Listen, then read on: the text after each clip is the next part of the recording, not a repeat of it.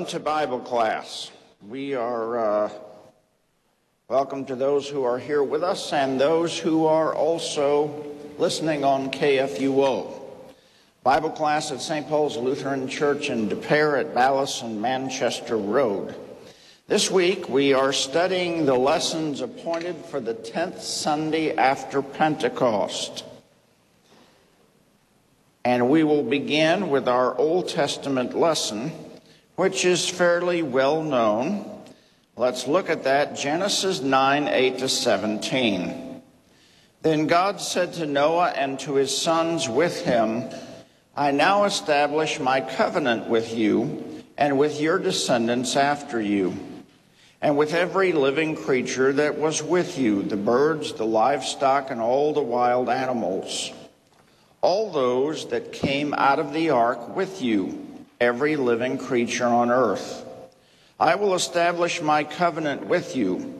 Never again will all life be destroyed by the waters of a flood. Never again will there be a flood to destroy the earth.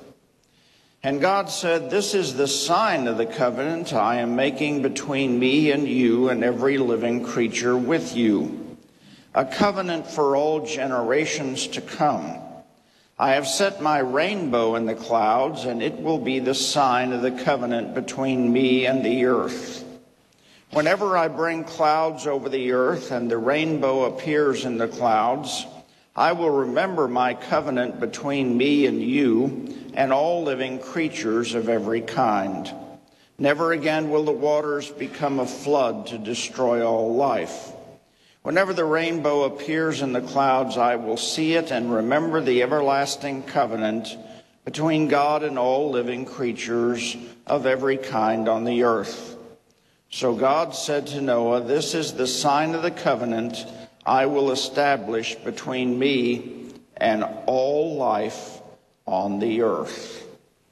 And we've all read that and studied that since we were kids in Sunday school. It does bring up some interesting questions.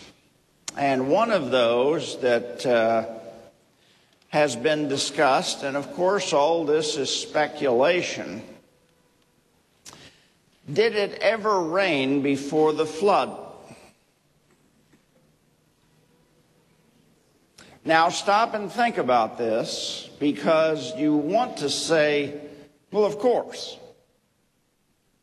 But if there were rain and if there were clouds, there would have been a rainbow before this.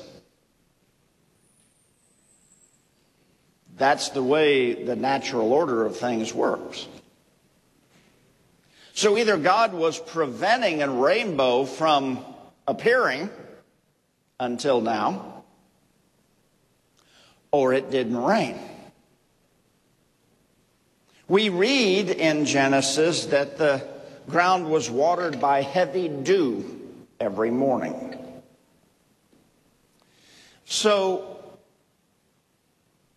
don't just automatically assume it might have never rained before the flood.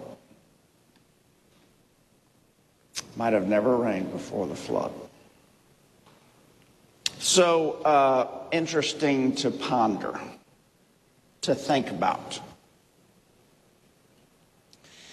Now, this is a covenant. There are two kind of covenants we'll find in the Bible.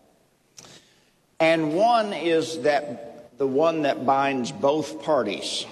So when God made a covenant with the children of Israel, both parties were bound. This covenant, only God is bound. Man has no part in this covenant. And we see that. Now, I have an interesting paragraph here written by a man who was Jewish and became a Christian. And this is his way of putting this. It's kind of a paraphrase. The Lord said, I have set my bow in the cloud. this is a rainbow. And the Lord said, When I look upon the rainbow, I will remember my covenant. I am a God who is just. I am a God who is holy. When justice comes before me and says, Take a look at those you made in your image and in your likeness, Lord, they're sinning again. I will look upon the token of this covenant that I made with man and with beast.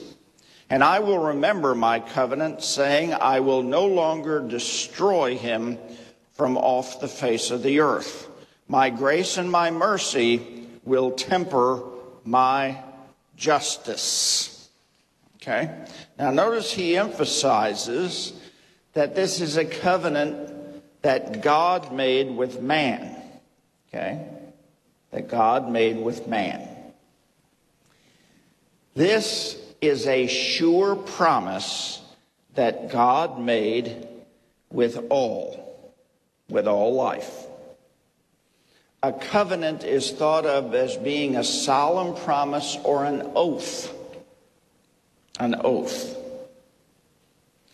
Now, he gives a sign of the covenant, which is the rainbow. Okay?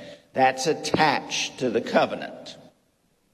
So, God is saying this is going to be a sign to you and a sign to me when you see the rainbow.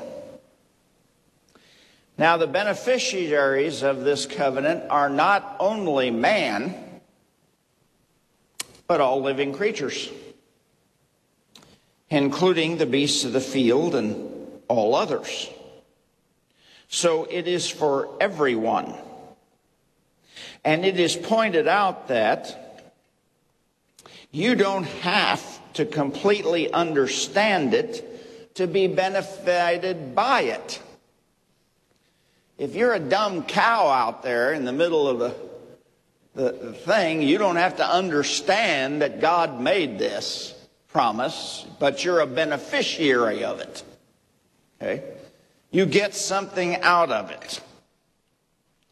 But then it was emphasized this is God's covenant. It is effective because of Him.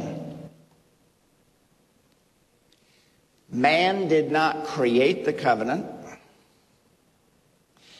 Man cannot destroy the covenant. The covenant is declared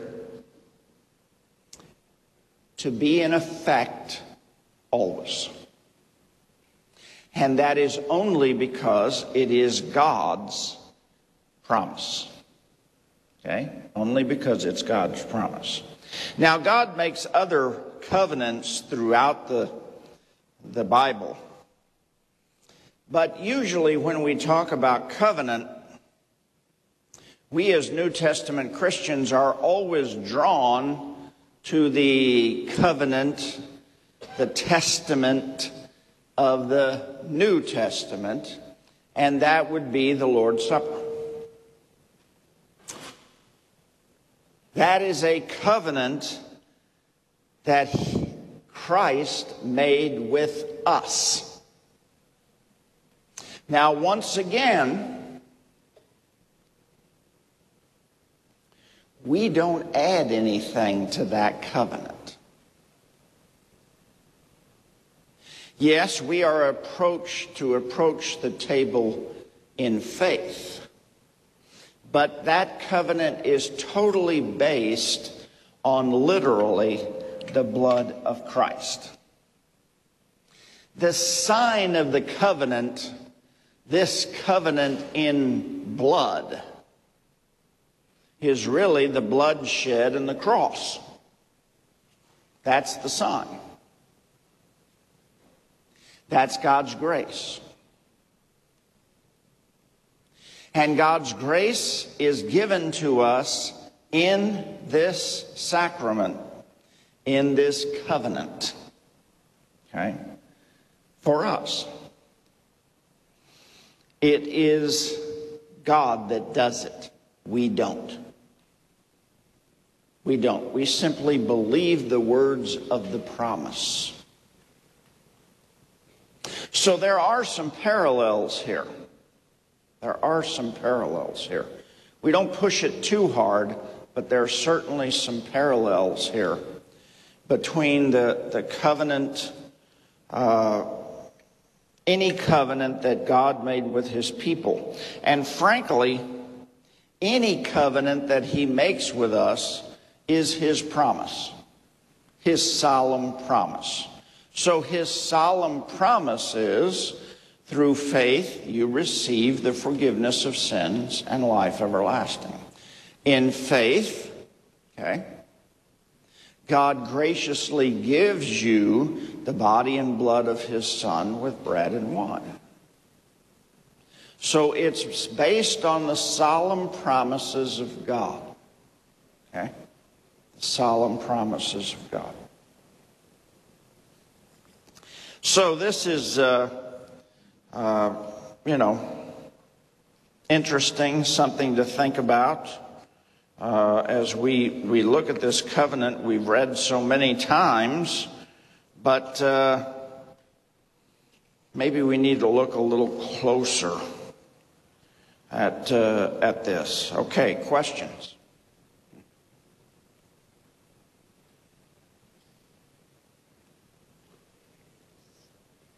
And I don't know if it rained before the flood. Ask uh, Dwayne Hanks, he was here. Oh, excuse me.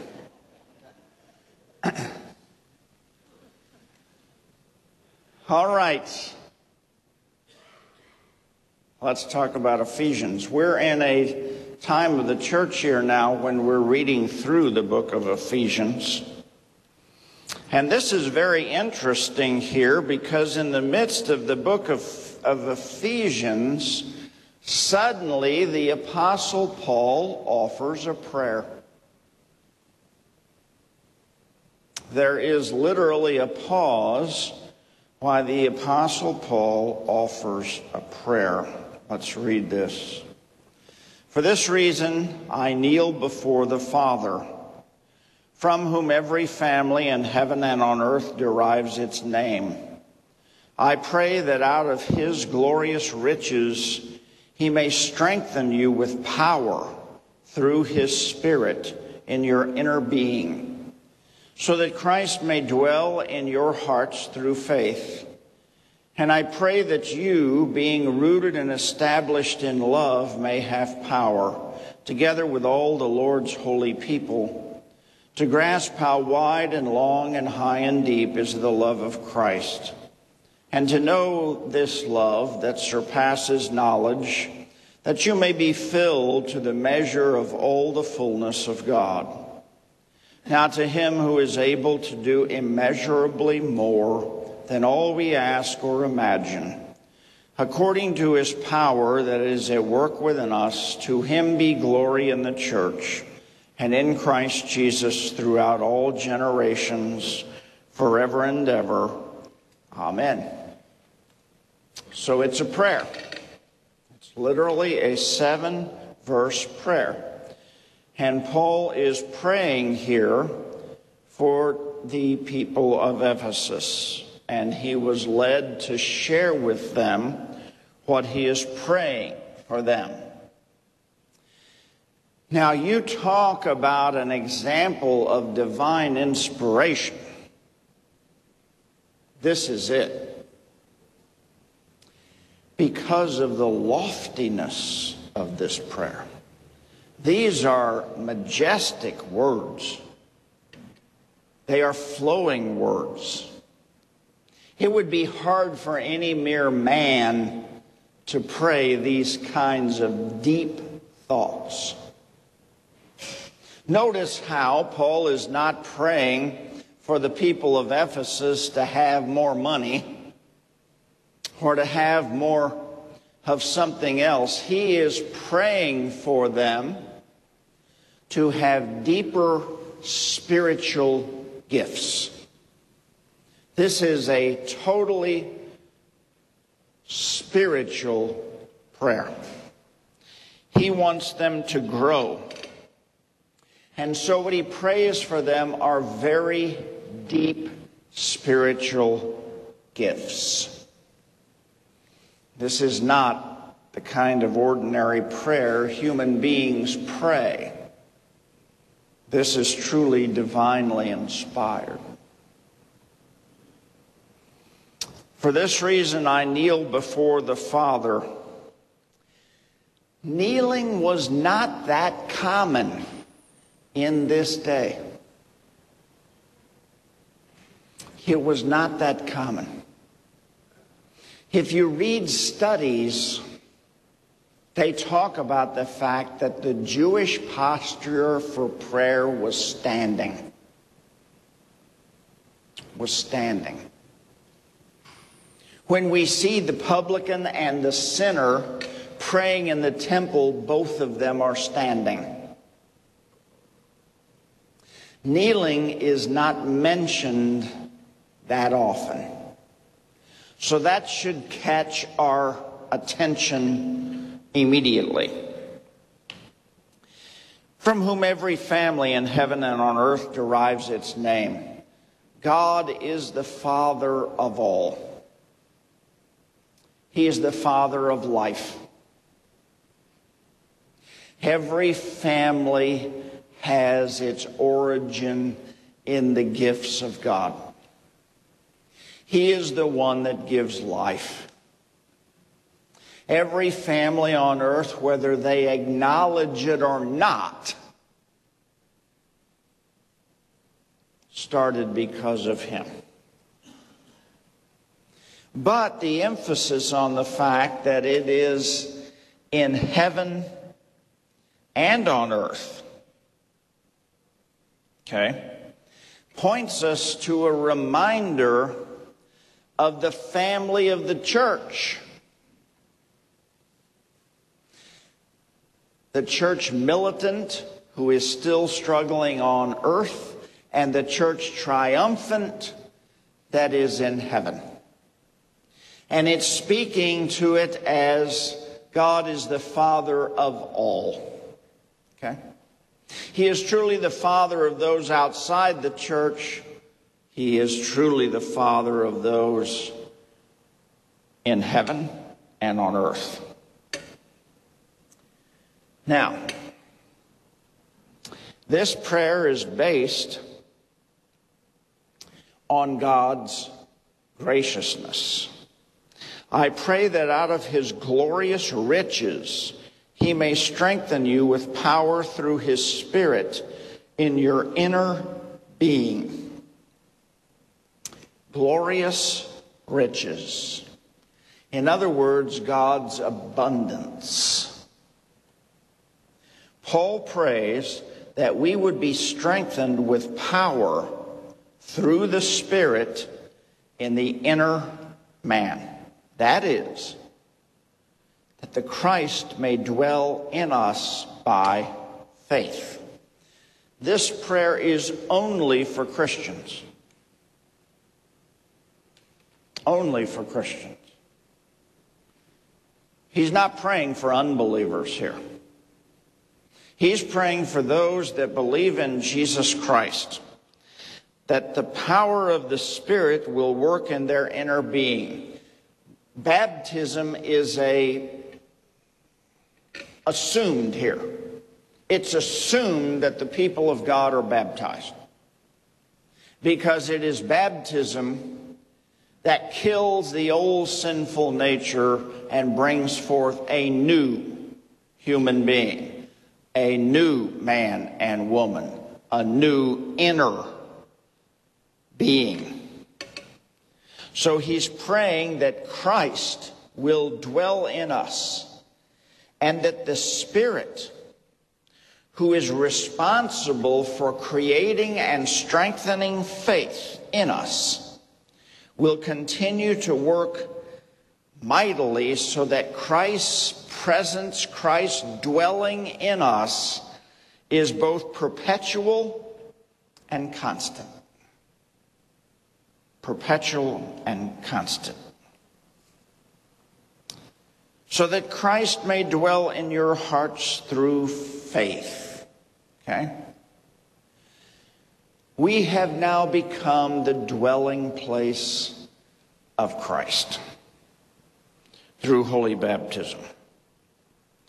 And I pray that you, being rooted and established in love, may have power together with all the Lord's holy people. All right, now he's talking about what follows Christ dwelling in us love. It is that love that grows within us. It's kind of like talking about how our hearts, our inner being, are now the soil that grows love. The soil that grows love. Paul prays that literally we as mortal human beings can understand what is beyond us what is beyond us, so that as we grow in love, we may have power to come to know things that are beyond us. And that's to grasp how wide and long and high and deep is the love of Christ.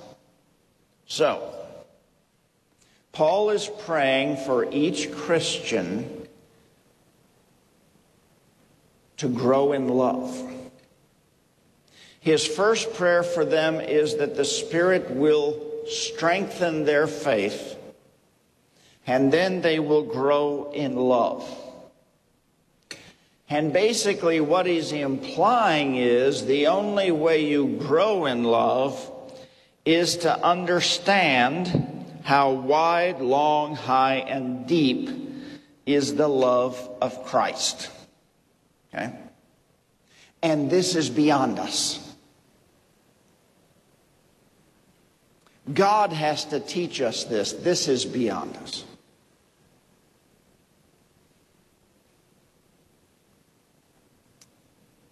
Someone uh, talked to me recently, someone who I don't know if they believe in Christ or not.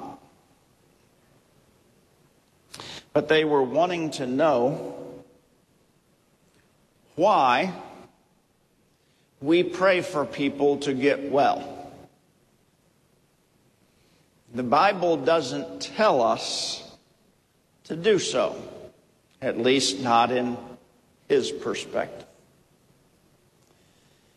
And I said, Well, there are prayers all over the New Testament for Jesus to heal people. They asked him to do it, and he did so. Well, but not Aunt Mary. Well, I began to see here's the problem. The person sees the majesty of God, the glory of God, but there's no personal relationship with God. So God's a busy man. He's got to feed the world and work on peace. He hadn't got time for me and my little prayer. There's lots of people like that. This prayer is going against that because this prayer is praying for people as individuals to grow in their faith. This prayer is for each individual to come and literally to learn and grow in faith so that you understand how much Jesus Christ loves you. Not the guy down the block not the church, how much he loves you as an individual.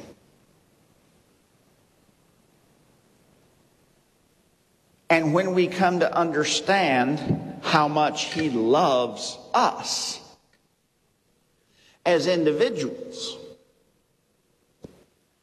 then we will grow in faith and in our love for others because we know He loves them like that too. So I told you, Paul is praying for deep things here. These are not superficial requests. These are about as deep as they get, that the Spirit will work a stronger faith in you and that you will grow in your love by learning and believing in the depth of Christ's love for you. In other words, it's all God's work. It's all God's work. It's not a prayer for what you do. You're the receiving, the receiver of these things. Okay? So, and then it goes on, and to know this love that surpasses knowledge, that you may be filled to the measure of all the fullness of God. We see a little bit of this in human relations sometimes, this kind of depth. Uh, what are some human examples of this?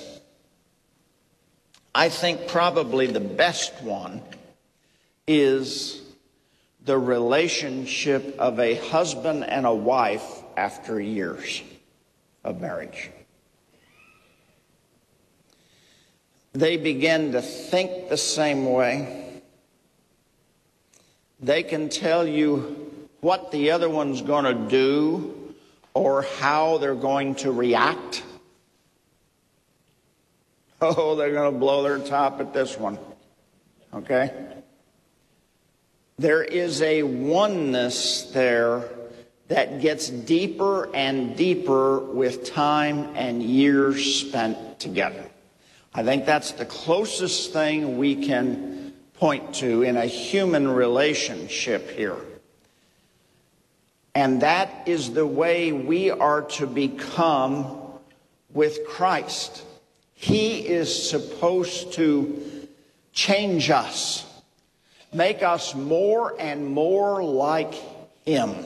The scriptures talk of the image of Christ in us.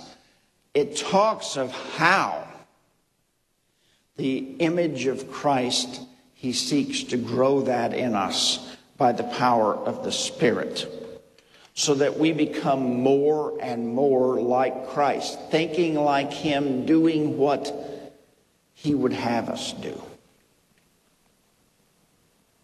The close of this prayer is a doxology. Now, to Him who is able to do immeasurably more than all we ask or imagine. Paul is asking high things. God, can you really work in a believer's heart and make them more and more, strengthen their faith and make them more and more like Christ, understanding the true love Christ has for them. And Paul is saying, I believe you can. That's immeasurably more than all we ask or think. We're asking great things of God. Great things spiritual things, according to his power that is at work within us, beginning at our baptism. Beginning at our baptism. To him be glory in the church and in Christ Jesus throughout all generations, forever and ever. Amen. In other words, we're praying that God will do mighty things in each and every believer so that they will not doubt, but they will believe and grow in Christ's love. So, again, a very deep, deep prayer for the highest of spiritual gifts. Okay? For the believers in Ephesus, and he wanted them to hear what he's praying for them. Okay? So that is why This is in the text. But truly, this doesn't come from Paul. God wrote this prayer in his heart that he prayed uh, for the people in Ephesus. All right, questions about that one? Comments? Mark.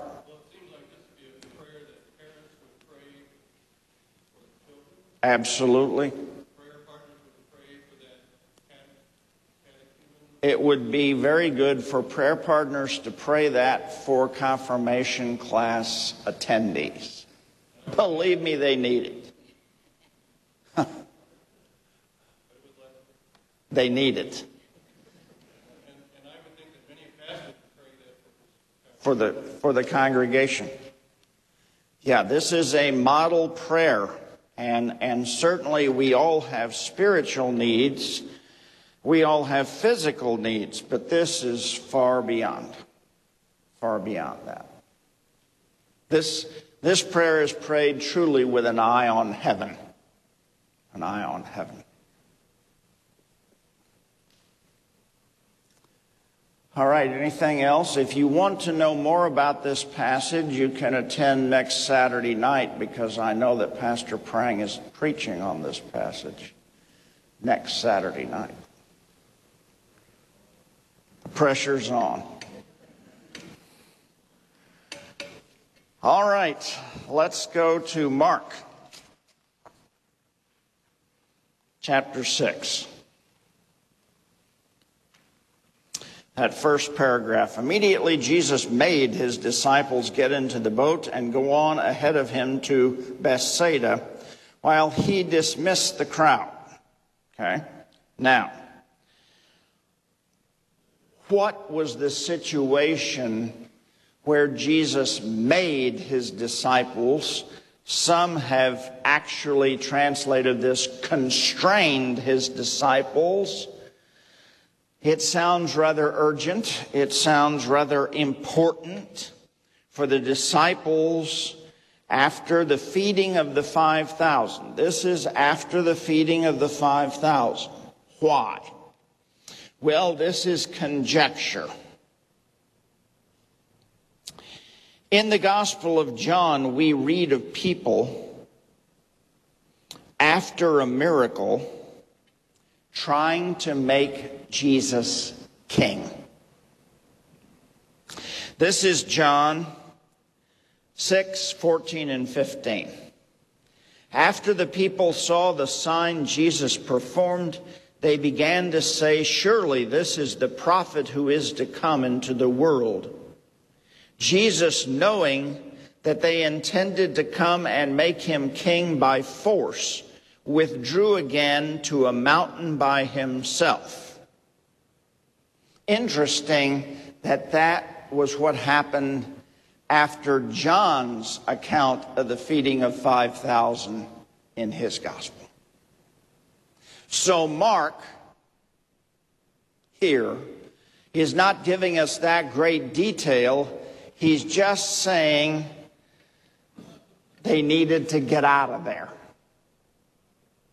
Jesus didn't want them making him king. Okay? So he made his disciples leave the area and he dismissed the crowds before they could do something Jesus did not want them doing. Because in making him king, that would have disrupted the whole purpose for which Jesus Christ came. So we think that is what is behind the word Jesus made his disciples get into the boat and go ahead of him. And leaving them, he went up on a mountain to pray.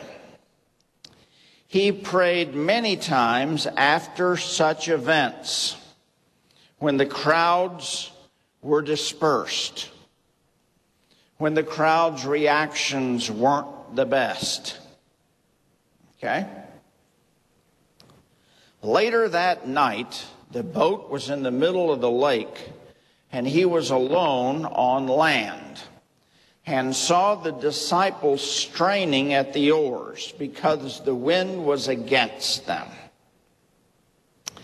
All right. Seeing their trouble rowing, Jesus Jesus goes to help. Now we've got some interesting things to consider here. Let's read on. Shortly before dawn, he went out to them, walking on the lake. He was about to pass by them, but when they saw him walking on the lake, they thought he was a ghost. They cried out. Uh, they cried out because they all saw him and were terrified. All right. Uh, if he went out on the lake to help them, why does it say he was trying to pass by? Now, we just read over that kind of stuff. But those two concepts don't make sense. Either he was going out to try to help them, or he's trying to sneak by. Can't have both. Well, fortunately, here, the Greek helps us. You can actually translate, he was about to pass them by, or pass by them. You can translate that for he, he intended to pass their way. He intended to pass their way. That solves the problem. Okay? That solves the problem. All right, so he walks, and he is the creator of the heavens and the earth, the Lord of earth and sea. Okay? The reality of the Son of God had come near to those disciples. This proclaims that the hostility of nature against human beings must cease at the coming of the Lord. His majesty is unveiled and when the majesty of God is completely unveiled, it says, and they saw him and were terrified. Were terrified that he would have the capability of walking on the water. That the Lord of the sea was there. And the next sentence immediately he spoke to them and said, Take courage, it is I. Don't be afraid. Then he climbed into the boat with them, and the wind died down. So, in other words, he walked on the water, and as soon as he got on the boat, the wind quit. That would prompt terror at such power. And why did it prompt terror? We'll talk about that. The disciples thought he was a ghost. Okay? The actual word is phantasma, like phantom.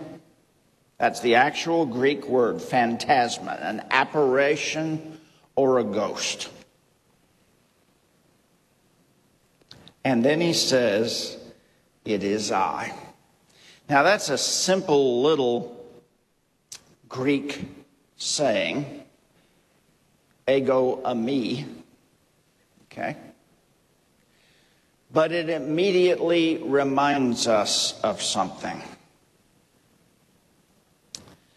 It reminds us of Moses standing on the mountain at the burning bush and wanting God to tell him what his name was. And he said, I am. We are not capturing the totality of what's being said here unless we remember that. So, this Jesus walks on water. As soon as he gets in the boat, the wind stops. The disciples are terrified at such power and then he says, I am. And they were good enough Jews to know what that meant. They were coming to realize who this Jesus was. For a time, the disciples certainly believed that he was nothing more than a miracle worker they still believe that in what we talked about last week with the feeding of the 5,000. Just a guy that could feed people. They hadn't put two to two together. They hadn't come to realize they saw what he did, but they didn't understand the person of Christ, that this was God. He was revealing that to them over and over. And now he walks on the sea and the winds come. And they suddenly realize, or realize a little more, that this is bigger than they thought. He's not simply a, a magician or a miracle worker. He can do more than just feed them. He's the creator of land and sea, and they must obey him. And they were terrified. Because that's the raw power of God. And so, in the words, I am, or it is I, Notice how he surrounds that with the words, Take courage, don't be afraid. How many times in the Old Testament does God reveal himself to human beings and begin with the words, Fear not?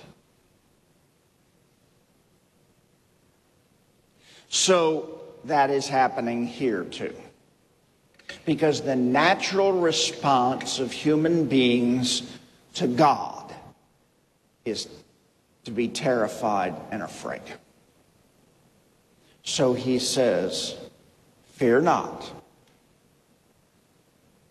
I am. The same God that fed the children of Israel with the manna in the wilderness has fed the 5,000. That same God who parted the Red Sea for his children to cross has now calmed the storm for his disciples in the boat. So suddenly there is a belief, there is an understanding. Okay? Then there's a very important phrase here. They were completely amazed, for they had not understood about the loaves. Their hearts were hardened. That's saying they still didn't get it. They still didn't get it.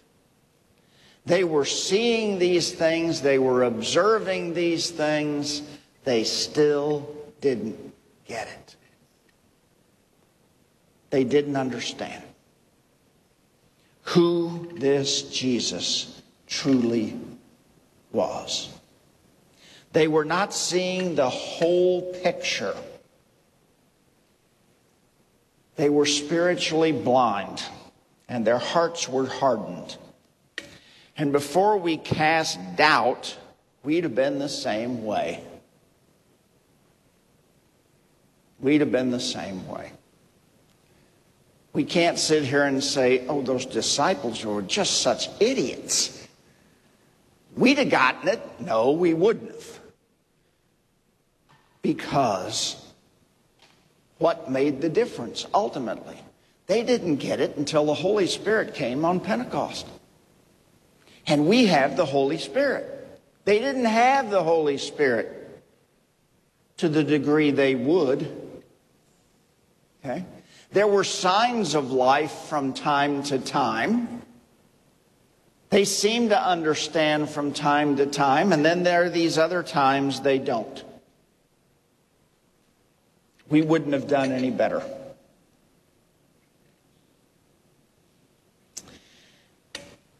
Seeing God, seeing Jesus walk on the water and feed the 5,000 is not what creates faith.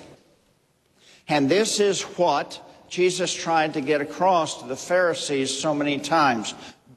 Show us a sign. It is not the signs that create the faith, it's the Word of God. It's the Word of God. It's the take courage, it is I, fear not. That's what works the faith. It is the Word of God. So, this Jesus, who looks like a normal human being, reveals himself to the disciples through his word. Take courage, it is I, fear not.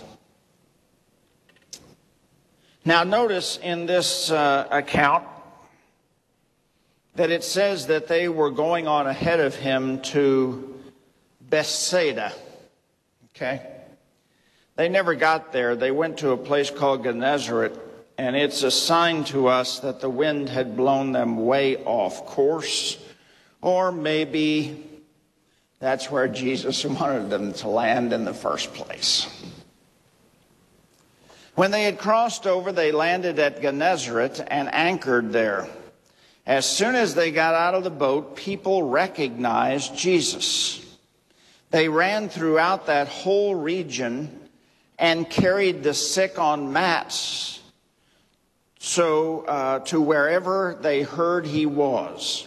And whenever he went into villages, towns, or countryside, they placed the sick in the marketplaces.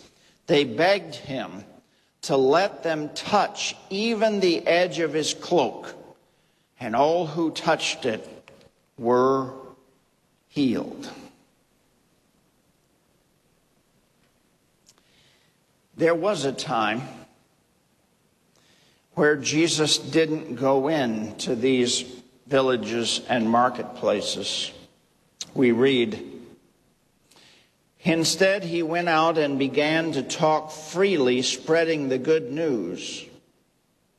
As a result, Jesus could no longer enter a town openly but stayed outside in lonely places. Yet the people still came to him from everywhere. That's the first chapter of Mark. His notoriety was so huge that he couldn't go into villages and towns, he'd just be overwhelmed. So for a while he stayed out. Here again, he's beginning to enter them. You could understand his popularity. He could feed people that were barely eking out an existence by, with five loaves and two fish. He could cast out dem- demons and he could heal all sickness. Everybody wanted their shot to get to Jesus. Even to the point just let us touch the hem of your garment. And they believed they would be healed. They believed that they would be healed. That was his reputation.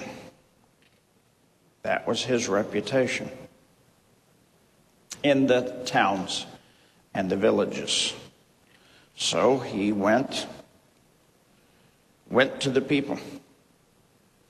And the disciples were observing all of this and still didn't get it. Okay? Not fully. Not fully. All right, questions about that lesson?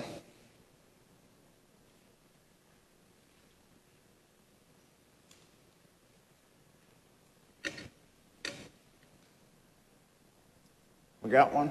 Yeah. Ruth.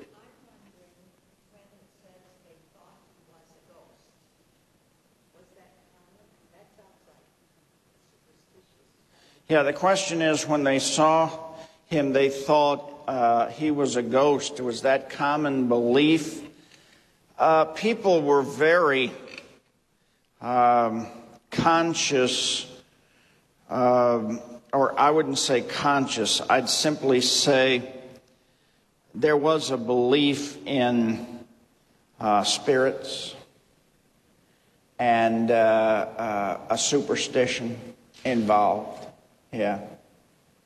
And it got worse. I mean, there's lots of superstition as time grows. Um, people are very superstitious. Some are very superstitious today.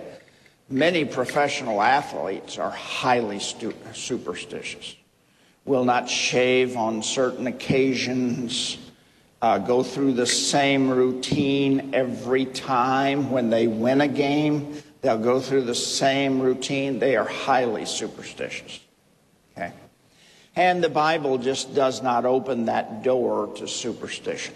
Uh, the belief in superstition is, is a belief that, w- that would simply say God is not in charge. When you believe in the providence of God and that He controls all things, then you realize superstition is foolishness. So, because by what you do or the routine or that, you, you don't control what goes on. Can't. But, uh, yeah, they, they, uh, just, just not there. Yeah. Anything else? Yes.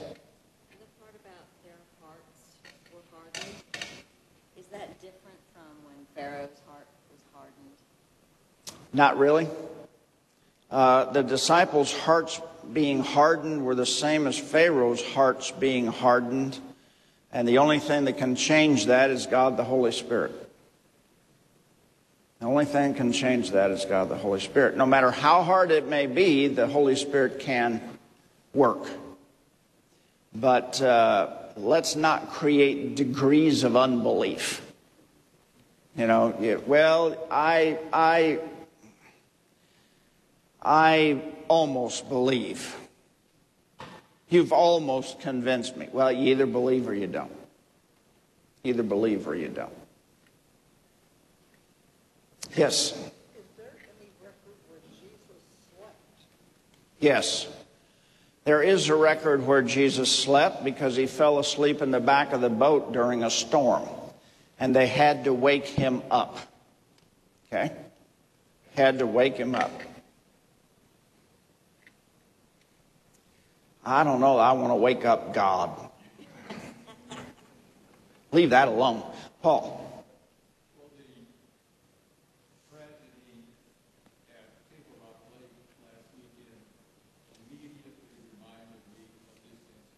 Yes.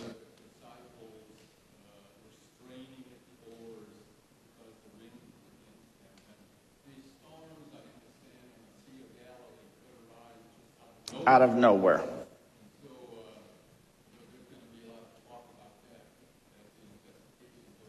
There are. And it was very tragic. Very tragic. All right, anything else? Let's close. The grace of our Lord Jesus Christ and the love of God and the fellowship of the Holy Spirit be with you all. Amen.